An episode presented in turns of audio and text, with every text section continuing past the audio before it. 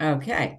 Today is October 8th, and we are reading from the Big Book of AA, pages 76. Probably there are up to and including page 78 in nine cases. Today, our reader is Annabelle, and it will be the reading will be followed by a 20 minute share by Alan J. After reading, oh, I'm sorry. So please read, Annabelle. Thanks, Karen, for your service. My name is Annabelle. I'm a recovered compulsive overeater. Probably there are still some misgivings. As we look over the list of business acquaintances and friends we have heard, we may feel diffident about going to some of them on a spiritual basis. Let us be reassured. To some people, we need not and probably should not emphasize the spiritual feature on our first approach. We might prejudice them. At the moment, we are trying to put our lives in order, but this is not an end in itself. Our real purpose is to fit ourselves to be of maximum service to God and the people about us. It is seldom wise to approach an individual who still smarts from our injustice to him and announce that we have gone religious. In the prize ring, this would be called leading with the chin. Why lay ourselves open to being branded fanatics or religious bores? We may kill a future opportunity to carry a beneficial message, but our man is sure to be impressed with a sincere desire to set right the wrong. He is going to be more interested in a demonstration of goodwill than in our talk of spiritual discoveries. We don't use this as an excuse for shying away from the subject of God. When it will serve any good purpose, we are willing to announce our convictions with tact and common sense. The question of how to approach the man we hated will arise. It may be he has done us more harm than we have done him, and though we may have acquired a better attitude toward him, we are still not too keen about admitting our faults. Nevertheless, with a person we dislike, we take the bit in our teeth. It is harder to go to an enemy than to a friend, but we find it much more beneficial to us. We go to him in a helpful and forgiving spirit, confessing our formal our former ill feeling and expressing our regret. Under no condition do we criticize such a person or argue. Simply, we tell him that we will never get over our drinking until we have done our utmost to straighten out the past. We are there to sweep off our side of the street, realizing that nothing worthwhile can be accomplished until we do so. Never trying to tell him what he should do. His faults are not discussed. We stick to our own. If our manner is calm, frank, and open, we will be gratified with the result. In nine cases out of 10, the unexpected happens. Sometimes the man we are calling upon admits his own faults, so feuds, feuds of years standing melt away in an hour. Rarely do we fail to make satisfactory progress. Our former enemies sometimes praise what we are doing and wish us well. Occasionally, they will offer assistance. It should not matter, however, if someone does throw us out of his office. We have made our demonstration, done our part. It's water over the dam. Pass. Thanks, Annabelle. Next, we will have our speaker who will share on the pages that were just read. He'll have a 20 minute time, but you know, we're very flexible on that, Alan. So please, I'd like to introduce Alan Jay. Thank you. Thank you, Karen, and thanks for the service. Hi, everybody. My name is Alan. I'm a compulsive overeater. As you can probably hear, I'm not from the US. So, just um, quickly, some brief numbers. I, have been in the rooms for 16 years, and, and somehow I don't know how that happened because in some ways it feels longer, and other days it feels hardly any time at all because there's always new discoveries.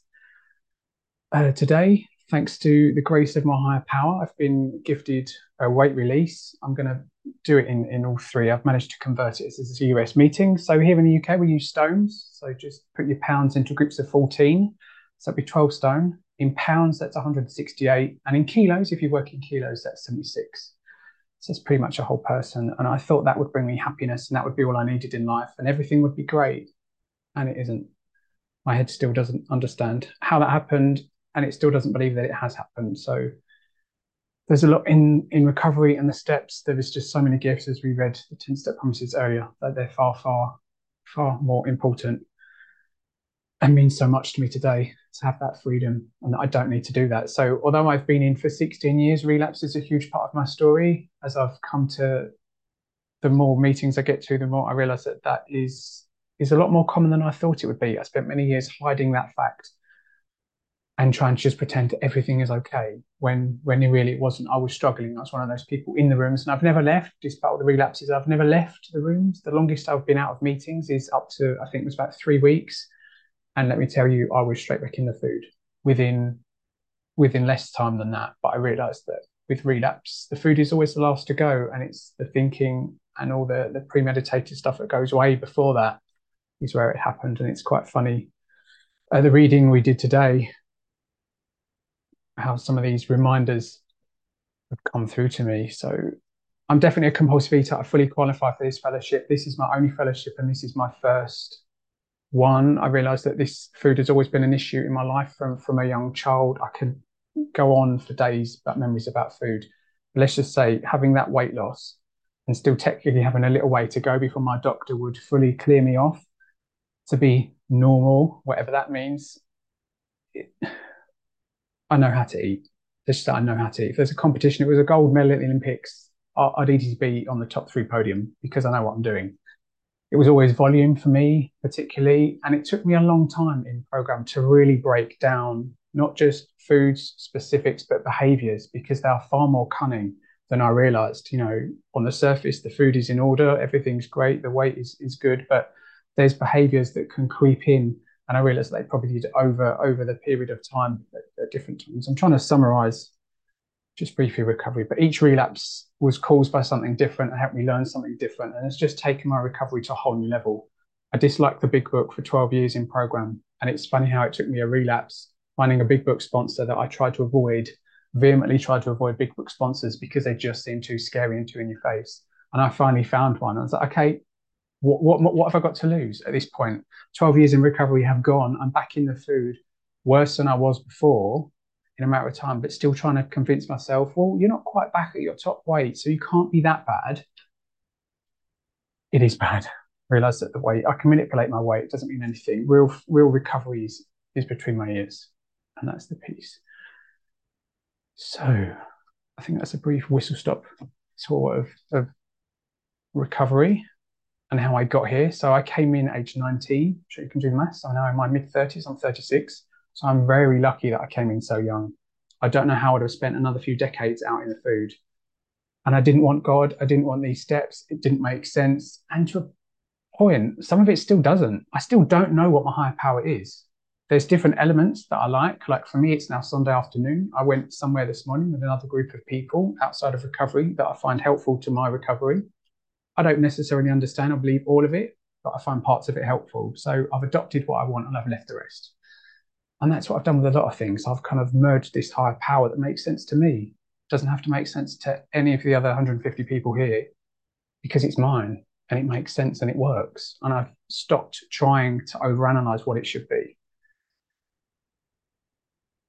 So I realized here we're talking about in the reading kind of step eight, step nine, and it's hard to talk about a step on its own because it assumes that I've done the rest effectively. And I admit I probably didn't first time around. I was still dabbling with the food, even though I was trying to work the steps. So I tried to work the steps to get abstinence. It doesn't work.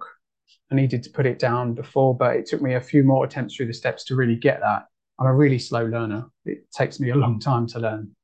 Quite a simple lesson. And it's funny how I never realized how the steps move quite seamlessly between each other, whereas I always treated them as like just assignments that were set by my teacher. Tick, I've done that, tick, I've done that. Didn't really connect the dots and put them together. And it's funny how when you do, they build this wonderful foundation for life. and it's funny how really there's nothing that I haven't overcome with the use of the steps. You know, I've now been recovered by my current definition. That's as in a change of food plan, a new um, depth kind of connection with my higher power, and really throwing myself in 10, 11, and 12 for it was two, just over two years. So yeah, the maths doesn't add up there, but that is my story. That is is where I am. So if we get on to the reading, which is what I'm here for, a few notes. And I, re- I really like that there's kind of not a get out clause, but I realized that it's not necessarily easy. And I didn't have my step four list and converted it to my step eight list of who and think, oh yeah, I can't wait to go to all these people. I'm so excited to do that. No. And I love where it says there, probably there are some misgivings. I didn't want to, I was going to swear, but I won't. Um, as we look over the list of business acquaintances and friends we've had, we may feel diffident about going to some of them. Yeah, hell yeah, I didn't want to go to any of them, really but some were worse than others. And my current sponsor encouraged me to, to do, I did all the steps again and to put them in, into the four columns. And now later, maybe you never. And it's quite funny how if you put them on, some just seem easy. That makes sense. But I realized what the, the issue was is because I hadn't really dealt with some of the underlying resentments towards some of these people. So if I'm still having, if I look at somebody's name and I get that kind of weird feeling in my chest, that pang of kind of maybe annoyance or just discomfort around them, for me, that was a sign that maybe there's more work I need to do on these people. I need to really let them go. I need to stop holding them hostage and holding myself hostage to that resentment or whatever the issue is. I'm still holding on to that somewhere and I haven't yet found the key to unlock it. Because for me, my experience once I did, gone. Like there's uh, so alcoholism runs in my family. My grandfather basically drunk himself to death on my dad's side. So there's a lot of broken relationships that side. And I haven't really, my nan is still alive, but we don't really have much relationship. And I held a lot of resentment towards her. And it's funny how it took me all these years in program, 12 years in, doing the steps again with this big book sponsor that I thought was really scary. But wow, suddenly everything come to light. I, that resentment had gone. I really saw my part and I was a kid when all this happened, and it's kind of I don't know how to describe how this process works, but I was able to compartmentalize her, the actions, and my, and my part was just holding on to a belief that she could be something that she couldn't. You know, I see now, and I would never have said this before when I had the resentment. She did the best she could with the resources she had. There's a lot of stuff that I, that's, I don't really want to share on a, on a recorded format that went on in her life. She did the best she could to protect us yes, we didn't have much relationship, but it was just a safety. She was just trying to look after us. She knew that me and my sister were safe with my dad and my mum. Unfortunately, again, and my dad's another one. You know, he didn't carry on that multi-generation generation of alcoholism. He could have easily fallen into that trap with the stuff he went through, but he didn't. And it's funny how looking at these, doing these steps, it's just become so clear. Like, wow, I'm basically just wanting them to be people they cannot be because they don't have that skill set we're extremely lucky that we have this skill set and we get this freedom. We get to work through these things. And I mean, I'm not fully free of all of it. I'm still human and life still gets me. Thank goodness for 10, 11, and 12. Anyway, this is eight and nine. And I love with the, the reading, it was highlighted our real purpose is to fit ourselves to be of maximum service to the God and people about us. And I realize in big book circles, which I now love, big book meetings, that that quote and that phrase is, is said quite often. And I mistakenly thought when I was new that step nine process was just going, I'm saying, I'm really sorry that I did, you know, a certain big behavior. I stole from you, I did this, I called you this, or whatever. But a lot of my behaviors were, were kind of sly, behind the scenes, you know, bitching about people, gossiping, spreading rumors, just manipulating people. But it was always done in a more calm, kind of indirect approach. Like I really wanted to go to a certain place. If like if we all get to go to this restaurant, I can eat my, my binge foods and, and go hell for leather because it's all you can eat for whatever price. So I would try and manipulate the conversation in a nice way. I wouldn't force them to say, right, we have to go here. Wouldn't it be nice to go here? They've got this and this. You know what I mean? Just trying to manipulate people. So it was never really obvious. And I think I needed to be clear with as part of the step eight process of what I was doing and why. And I realized a lot of the time I don't need to go into specifics. People remember things very differently there was one I did um, well recently. A school friend somehow got in touch online, and and her response was, "Oh, I don't remember that at all. Like you were a great friend. It was really good to to kind of be in your group at school." Whereas I remember it differently of trying to control and manipulate her and do all these things, but I didn't necessarily say that. So I think I really have to be careful that going to, and it says in a, in a loving spirit. and it, and it says at the bottom of that reading, he's going to be more interested in a demonstration of goodwill than our talk of spiritual discoveries. So it talks about being careful about the subject of God, and I that's something I've only got more comfortable with recently. I'm more than happy now to discuss my membership in the fellowship if it comes up, and there have been opportunities that it has come up.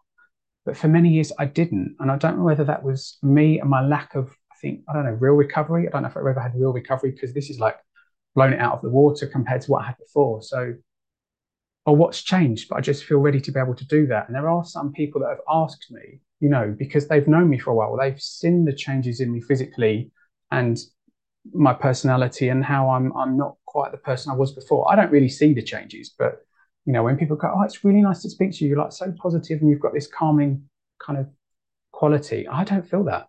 You know, inside before the thing, my heart was pounding because I'm not used to sharing to this many people. And this doesn't come naturally to me, which is exactly why I did it. There was a, um, a manager of mine that I used to work with a couple of years ago. She's had bypass surgery, and I know that's kind of an outside issue, but it felt right in that moment, in that conversation. I've known her for over 10 years, and I've never mentioned her, my involvement in this program, but she was talking about how she was struggling kind of post surgery and adapting to what she can and can't do. And it just felt right to mention yeah, I did similar things. I used to do this with food, that with food, and I found this 12 step fellowship. So she kept asking questions. I sent her some information. I planted the seed. I'm not in control of what happens in that garden, but I planted the seed. If she finds recovery, if she needs it, great. I don't know. But it just felt right in that moment to talk about it. And there are some people that ask me about kind of because I'm quite open with where I go, that other Sunday fellowship I talked about, trying to talk within the traditions. I'm happy to mention that, but I don't become a zealot. I don't say this, this, this, and try and convert people.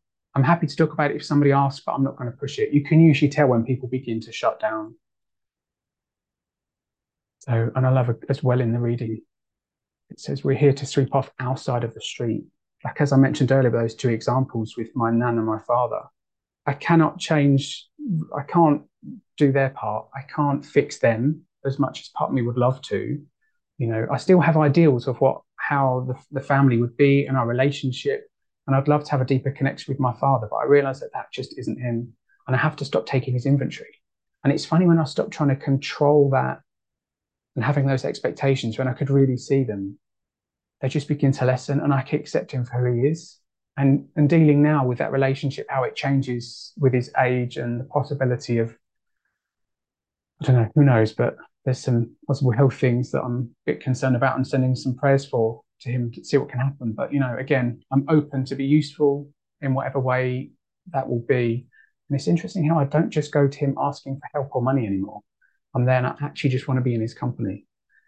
That's a gift of recovery. I realized financial amends was a huge one, but I know this isn't part of, of the reading, but that is something I was extremely selfish in, which was quite hard to see. So I'm just checking my notes. It's got quite a few, but I haven't quite got time to share everything. I haven't ever had the experience as the reading ends that every anyone's thrown me out of my office. But with some of the amends, people haven't quite welcomed me as I'd hoped. But again, looking at my expectations of what I wanted from that friendship, oh well, if I do this, then they're going to be like this. It's not about manipulation anymore. I have to sometimes let friendships go, and that's really hard because I find it hard. I don't know if, if anyone else does to kind of make friends because it I don't, I don't know why. There's obviously stuff that I need to look at but you know I had some school friends and some of them I'm still friends with from school and there's some recently I've had to let go and that was really hard because there's a there's a song I can't remember who it's by but you can't make old friends. And it's true. And again that's my expectation you know assuming that this would happen and I want to know everything that's going to happen in life. And that just isn't the case God gives me the privilege to know what I need to do today. And that's about all my little brain can cope with. I can just about cope with 24 hours at a time. But I realized that this, and I isn't concluding step nine, but this is kind of step nine is the concluding of that kind of spiritual change and the resentments and letting go of that bondage that's that's kept me held hostage for so many years. The, examples I've given you, there's many, many others, how the relationships have, have just changed. And there's many more new ones that come up that I have to deal with.